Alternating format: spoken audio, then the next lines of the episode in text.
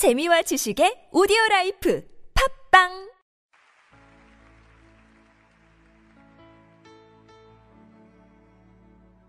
이영대와 함께하는 주님은 나의 최고봉 9월 18일 주님께서 당하신 시험.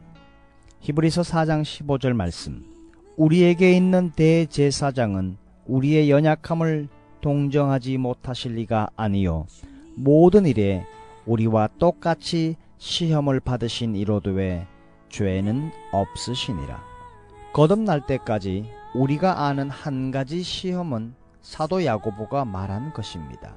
야고보서 1장 14절입니다. 오직 각 사람이 시험을 받는 것은 자기 욕심에 끌려 미혹됨이니 그러나 거듭난 이후에는 우리가 다른 영역으로 옮겨져서 전혀 다른 시험을 당하게 됩니다. 곧 주님께서 당하셨던 시험들입니다.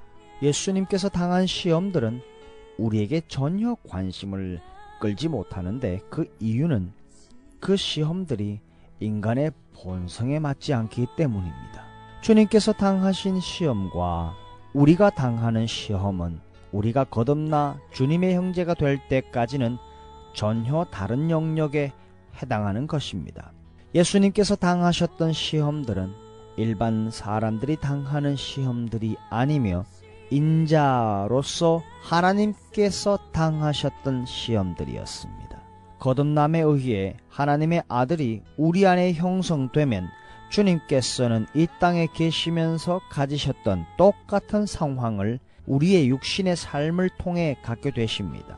사탄은 거듭난 우리에게 그릇된 일을 하도록 시험하는 것이 아닙니다. 사탄이 시험하는 것은 하나님께서 거듭남을 통해 우리에게 넣어주신 것, 즉, 우리가 하나님께 가치 있는 존재가 될 수 있는 가능성을 잃게 하는 것이 사탄의 일입니다.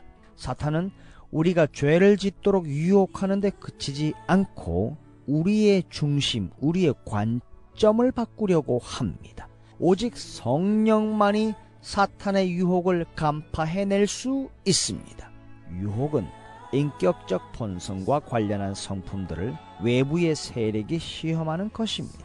이는 주님께서 당하신 유혹을 설명해 주십니다.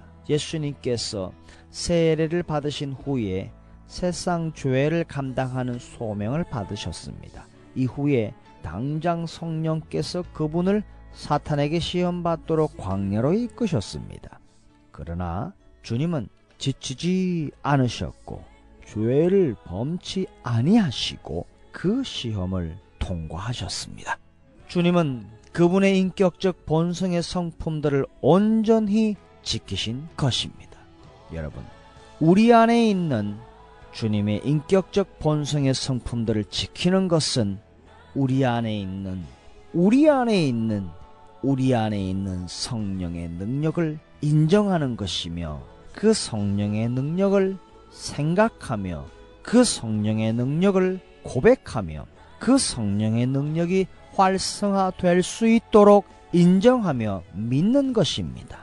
우리는 우리 인성의 능력, 우리 인간의 능력으로 그 성품을 지킬 수 없습니다. 우리 안에 있는 생명의 씨앗, 영생의 생명, 그 생명이 활성화될 수 있고, 우리를 통하여 우리 앞에 벌어진 시험들을 온전히 이길 수 있도록 주님을 인정하시기를 축복합니다.